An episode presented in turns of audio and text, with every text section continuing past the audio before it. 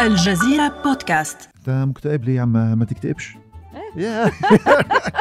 فعلا لانه هون لازم ننتبه انه الامراض النفسيه مثل مثل الامراض الجسديه يبدو ان في حاله سيطره جامده من نوستالجيا الثمانينات على الثقافه الشعبيه كنا اولاد نلعب بوكيمون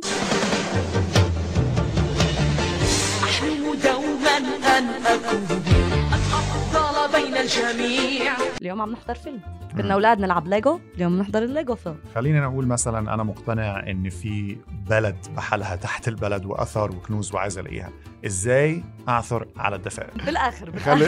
خلي الطابق مستور انا هبه قصوعه وانا نبيل النشار استنونا كل يوم خميس بداية من الثلاثين من سبتمبر بحلقه جديده من بودكاست من من الاخر